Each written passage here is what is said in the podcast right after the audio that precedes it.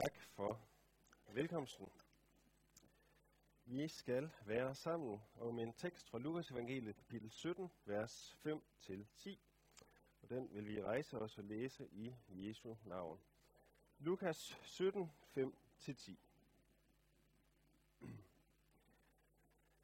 Apostlene sagde til Herren, Giv os en større tro. Herren svarede, havde I tro som, som et sennepsfrø, kunne I sige til dette morbærtræ, ryk dig op med rode og plant dig i havet, og det ville adlyde jer. Hvis en af jer har en tjener, som pløjer eller er hyrde, vil han så sige til ham, når han kommer hjem fra marken, kom straks og sæt dig til bords. Vil han ikke tværtimod sige, lav mad til mig og bind kjorten op om dig og vart mig op, mens jeg spiser og drikker. Bagefter kan du selv spise og drikke. Må han takker tjeneren, fordi han gjorde det, han havde fået besked på. Således også I. Når I har gjort alt det, I har fået besked på, skal I sige, vi er unødige tjenere. I har kun gjort, hvad vi skulle gøre. Amen. Lad os bede. Almægtige Gud og himmelske Far, tak at vi kan være samlet om dit ord. Tak at du har givet os det som et lys på vores sti, en lygte for vores fod. Jeg beder her om, at dit ord nu også må tale til os, så det lyser op på den vej, vi skal gå. Så det lyser op ind i vores hjerte. Og her beder om, at jeg må prædike sådan, som dit ord det prædiker. Så det bliver til tro og til liv, til omvendelse og til glæde for os. Kom du selv og vær nær i blandt os. Amen. En af de ting, som kendetegner et Guds barn, en der tilhører Jesus, det er, at man aldrig nogensinde bliver helt tilfreds med sin egen tro. Det vil altid være sådan, at vi føler os lidetroende. At det kunne være bedre med min tro. Den kunne være fastere, den kunne være større, den kunne være stærkere. Men vi oplever igen og igen, at den er så lille. Jeg bliver aldrig tilfreds med den tro, jeg har. Jeg synes altid, det kunne være bedre med troen. Jeg tror, det er noget, vi erfarer sådan på forskellige områder, også inden for kristenlivet, inden for troens liv. For eksempel, når det gælder bøn og svar på bøn. Hvor mange gange har vi ikke bedt til Gud, udøst vores hjerte for Herren, udøst vores ønsker for Herren, og så har vi faktisk ikke rigtig troet på, at vi ville få svar på vores bøn. Det kan jo gå sådan, at vi sådan bliver helt overrasket, når Gud svarer på vores bøn, når han giver os det, som vi har bedt ham om. Bliver overrasket over, at Gud faktisk hører bøn. Når jeg oplever det, så kan jeg gå hen og få helt dårlig samvittighed over det. Jeg har bedt til Gud. Jeg har jo egentlig ikke rigtig troet på, at jeg ville få det.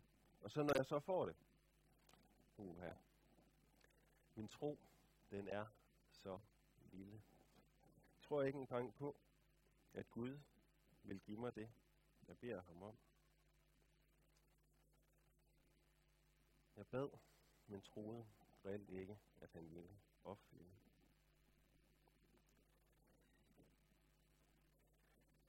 Jesus, han har gjort alle ting vel.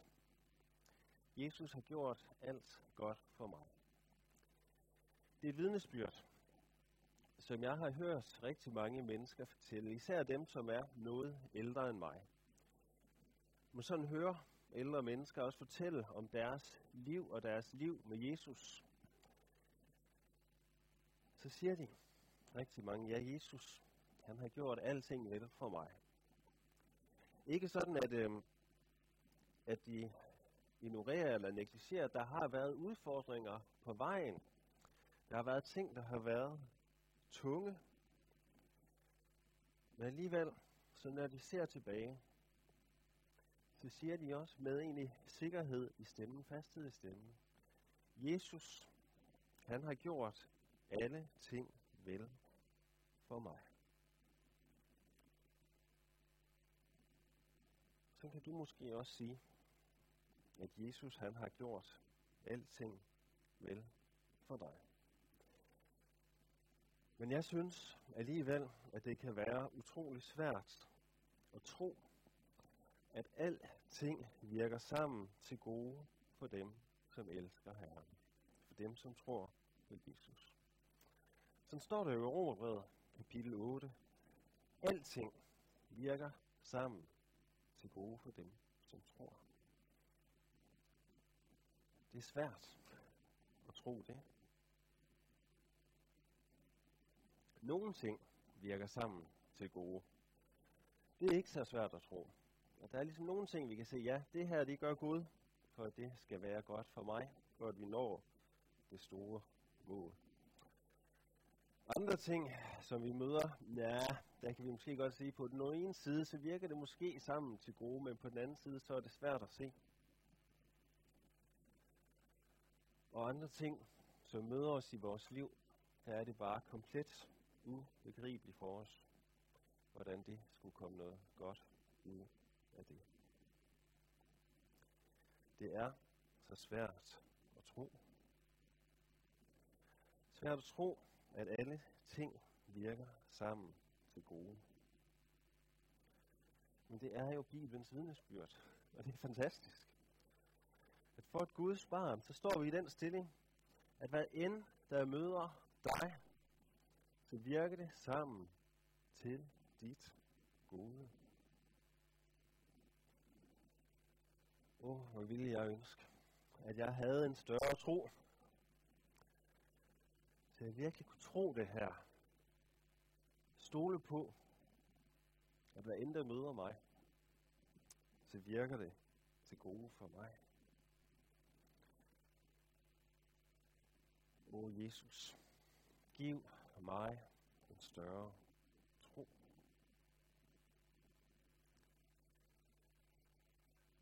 Nogle gange så føles min tro ikke som noget, der er fast og sikkert, men føles mere som hullet spand.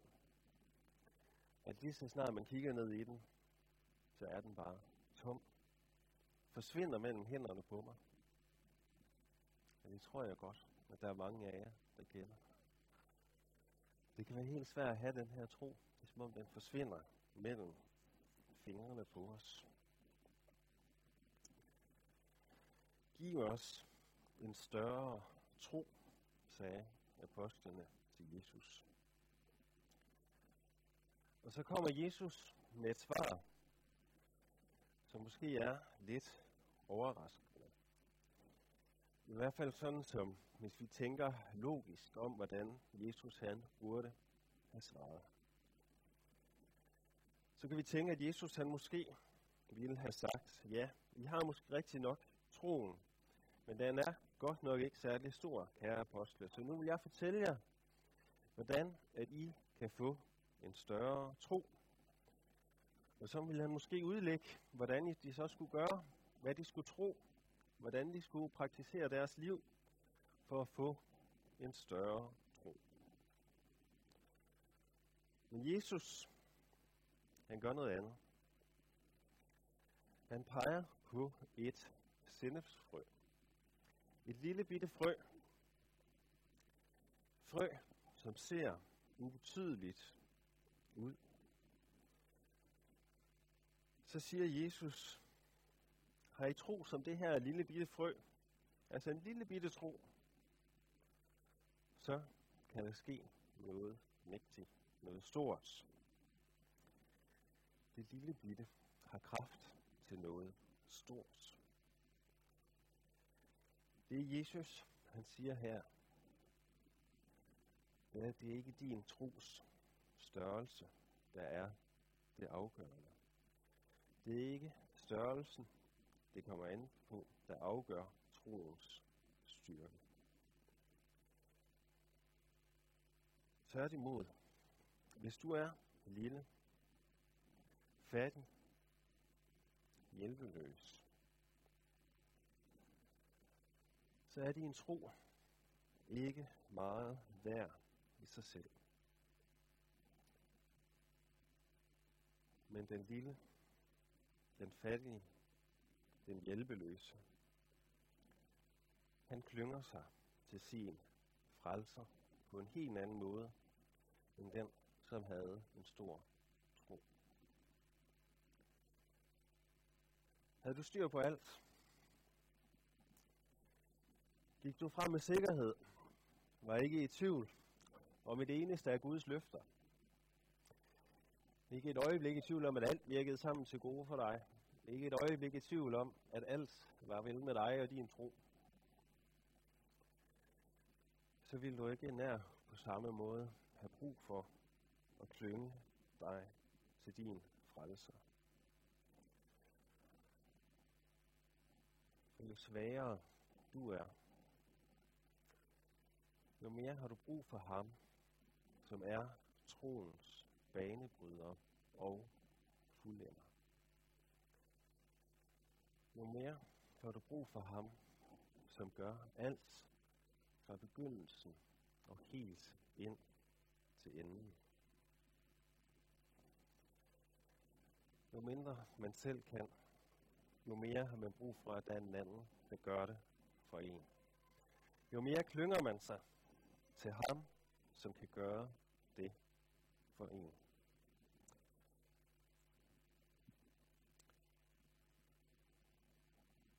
Martin Luther, han, øh, han skrev, eller har skrevet en kommentar til trosbekendelsen, til hvad det er, vi tror på. Og når han skal skrive om det, så skriver han ikke så meget om selve det at tro, men han skriver ufattelig meget om troens indhold. Om Gud Fader, om Gud Søn om Gud Helligånd. Og det er egentlig helt i overensstemmelse med Bibelen, at det er det, det handler mest om. Når Luther han skal skrive om troen også i forbindelse med den her kommentar til trosbekendelsen, så skriver han også om troen, at vi ikke af egen fornuft eller kraft kan tro eller komme til Jesus. Det kan vi ikke. Og så begynder han at tale en masse om Gud Fader og Guds Søn og Gud Helligånd. Og hvorfor gør han det? Det er jo fordi, det som du skal være optaget af, det som du ligesom skal være indfanget af, grebet af, det er jo ikke troen, men det er det, som er indholdt i troen, det som man tror på Gud, den treenige Gud. Det er ham, du må være rettet mod. Det er ham, du må være optaget af, og ikke troen i sig selv. Jesus, han bruger det her billede med træet. Træet, der er plantet i jorden, sidder fast i jorden, kan ikke rykke sig af sig selv. Sådan er vi mennesker fra vores fødsel af plantet i syndens og dødens verden. Født ind i verden under satans magt. Der levede vi. Men ved tro, der blev vi flyttet fra det ene rige over i det andet rige. Os, der ikke kunne rykke os selv, vi blev rykket ved troen fra dødens rige til livets rige. Kan intet selv. Når vi står der hjælpeløs foran Jesus, der hvor vi ikke har nogen udvej, det er der, at der så forkyndes en udvej for os. Det er der, der forkyndes en rigdom for os. Det er der, hvor der forkyndes om Guds nåde for en fortabt sønder. Der forkyndes der om noget til dem, som er født under Satans magt. Forkyndes, at du flyttes fra det ene rige til det andet rige. Forkyndes en evig retfærdighed for dig. Forkyndes for dig, at Jesus, da han døde på korset, der var det for dig. Og der var det din synd, dine mangler, han tog på sig. Forkyndes, at alt, hvad Jesus han har gjort, og det har han gjort for dig. Og så er det, at en synder flyttes fra dødens rige til livets rige. Så flyttes vi ind der, hvor vi ikke mere står med bare det, vi selv har. Hvor vi flyttes ind, hvor vi har alt, hvad Jesus har. Hvor vi bliver Jesus lig. Hvor vi som Jesus bliver kongebarn, barn af Gud. Troen flytter os fra dødens rige til livets rige.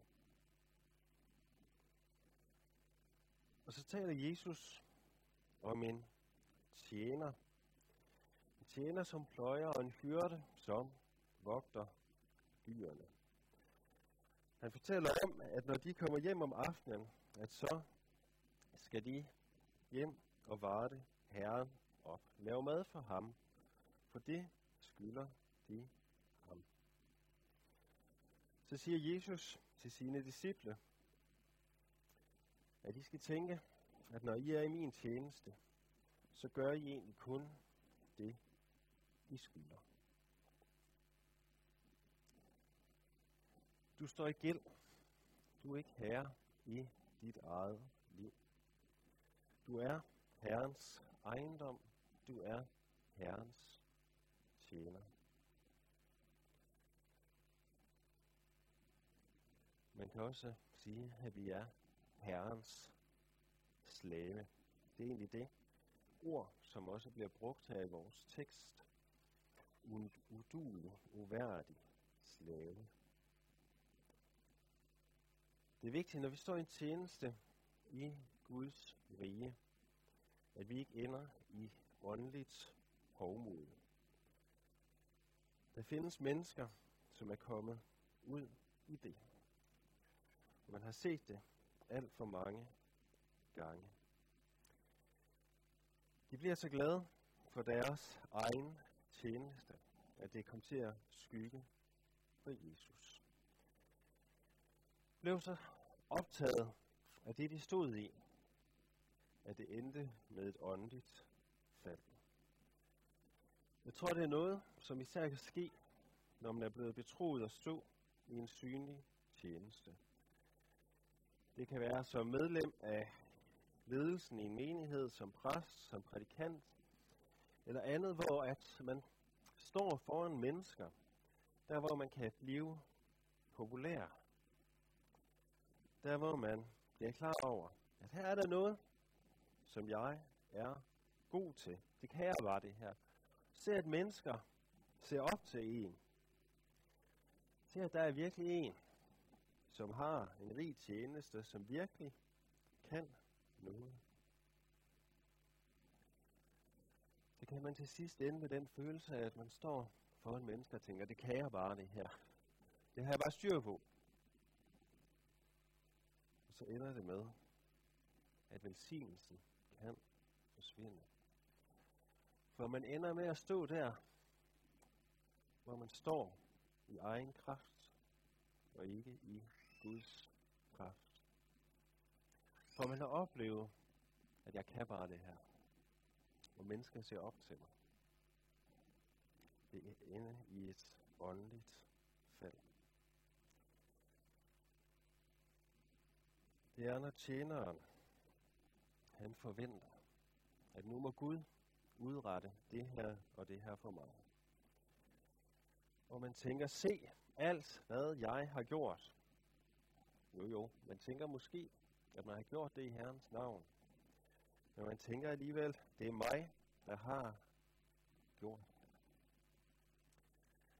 Man kommer måske dertil, hvor man har en forventning om, at nu må Herren faktisk tjene mig.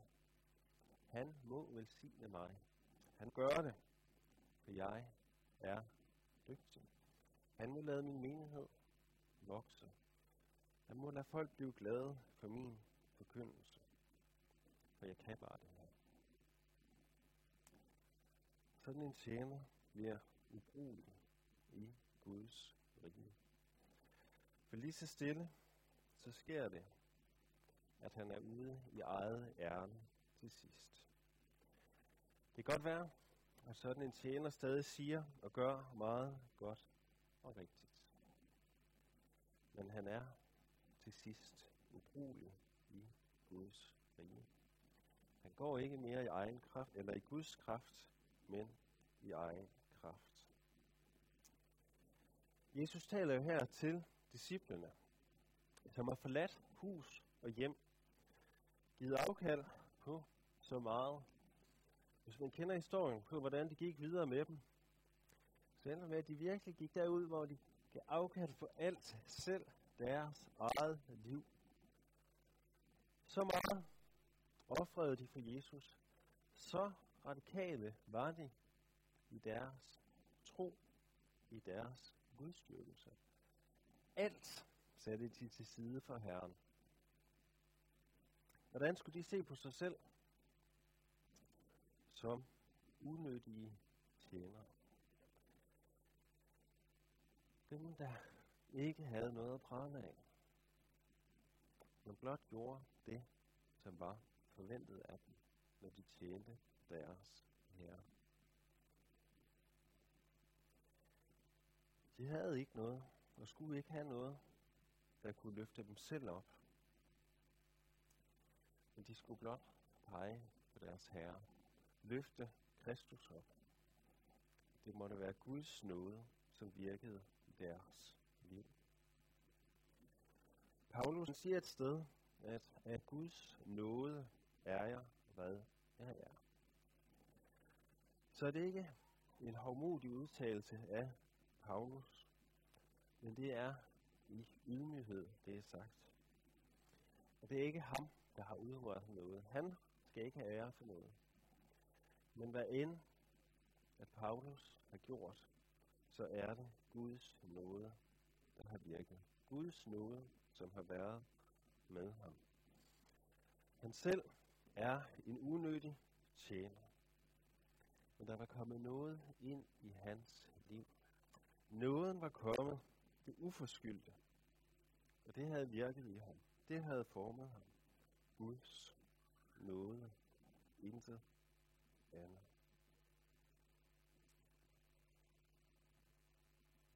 Hvordan er det med os? Er vi unødige tjenere? Tjenere, som blot har gjort, hvad vi skulle. Tjenere, som blot har tækket noget. Blot været ved Jesu fod, så hans nåde kunne virke i os. Så vi er gået i vores frelsers ærne. Ikke i vores egen kraft. Ikke med vores egne ressourcer. Ikke med hvad vi har tillært os. Men blot i Herrens nåde som unødige tjenere.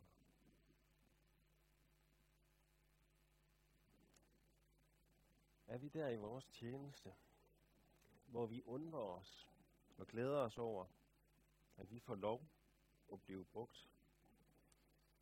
For jeg har jo intet, men Herren virker i mig.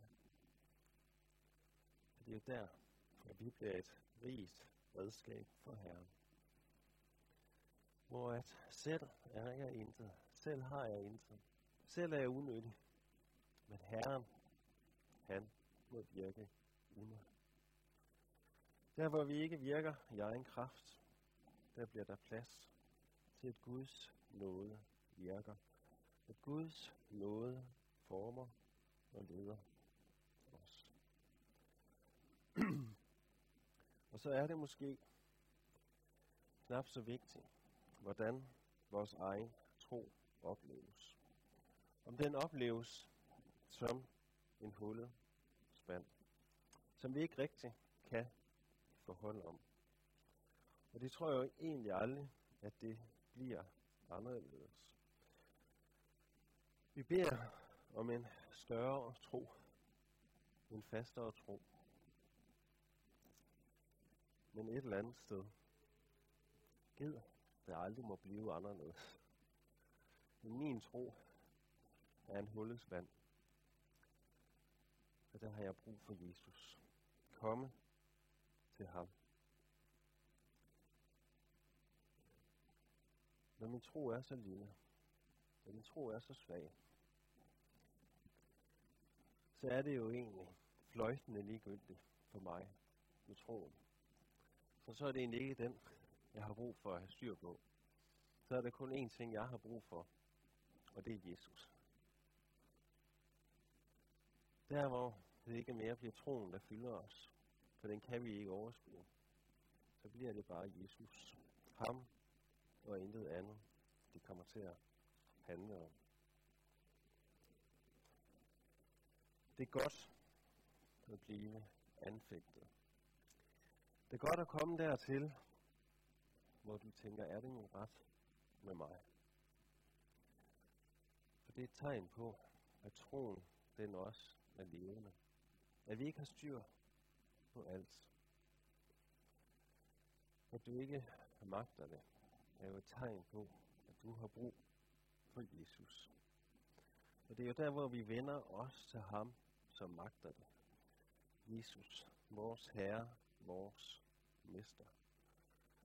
Det er vi ham, Herre, giv os tro. Vi tager den ikke af os selv. Vi kan ikke tage den af os selv. Så er troen ikke mere en præstation. Noget jeg skal gøre. Noget jeg skal få frem. Men så er vi ved korset og får alt af ham som en gave fra Gud. Gaven han rækker os i forkyndelsen. Så kommer vi her søndag efter søndag, modtager tro, sidder her som tiggere med korset. Må vores manglende lille bitte vaklende tro få os til at komme der, hvor den rækkes til os. Så vi søger Gud nedkært i ordet og i gudstjenesten. Så kommer vi der, og så lever vi af ordet, lever af Jesus. Så går vi ud i tjenesten som unødige tjenere.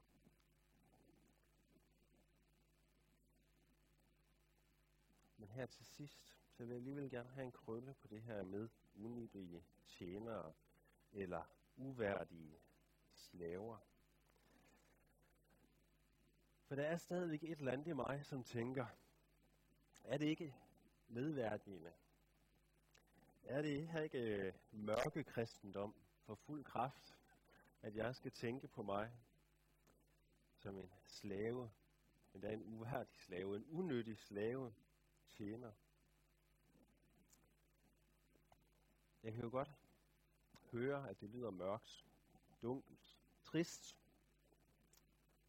at være en slave, være unødig. Men det er det jo, vi igen og igen må minde os om, hvem det er, vi tjener. Hvem det er, at vi er slave hos. Kender du ham? Kender du Jesus? Kender du ham, som døde for dig? Ham, som elsker dig med en uendelig stor kærlighed. Så lyder de her ord, tjener og slave jo et helt andet lys, når det er ham, vi er det for. Der er et ord, jeg, øh, jeg lige blev mindet om for ikke så længe siden, som jeg gerne lige vil dele med jer her, som også viser os noget af den her kærlighed, som Jesus han har til os, som gør, at det at være slave hos Herren får et andet lys. Sefanias til bog, kapitel 3, vers 17. Der står der, Herren din Gud er hos dig, helten, der bringer frelse. Han fryder sig i glæde over dig og viser dig sin kærlighed på ny. Han jubler over dig med fryd. Herren fryder sig i glæde over dig, som er i Guds barn. Det er sådan, Herren han ser på dig. Du, hans unødige tjener. Jeg kan så godt lide det her udtryk. Han fryder sig i glæde over dig. Det er ikke bare, at han fryder sig over dig. Det er ikke bare, at han glæder sig over dig. Men han fryder sig i glæde over dig. Det er totalt dobbeltkonfekt, det her. Han viser sig dig sin kærlighed på ny. Er det ikke fantastisk at være barn af ham, som fryder sig over dig? Det er ham, vi får lov at tjene. Det er ham, kommer til med vores vaklende tro. Så glæder vi os og fryder os over, at vi må være med ham. Lad os bede. Ja, Jesus, vi takker og lover og priser dig, for at vi må være dit barn. Og tak, Herre, at vores lille bitte, vaklende tro, har flyttet os fra dødens rige til livets rige. Tak, Jesus, at du er vores frelser, vores ven, vores Herre. Og Jesus, jeg beder dig om, at du må holde os på den rette plads. Der hvor jeg selv, når vi har givet afkald på alt, og vi så skal gå i døden her, at vi så må kunne sige, at vi har ikke gjort andet end hvad der forventes af os. At vi blot er en unødig tjener. Og tak Herre, det er dig, som vi er tjener for. Bevar os mod hovmodets fare. Ydmyg du os med dit ord, og rejs os op igen, Herre. Lad os igen og igen se, at du, Herre, guder, sig er glæde over os. Åbn du vores øjne for det her. I dit eget navn.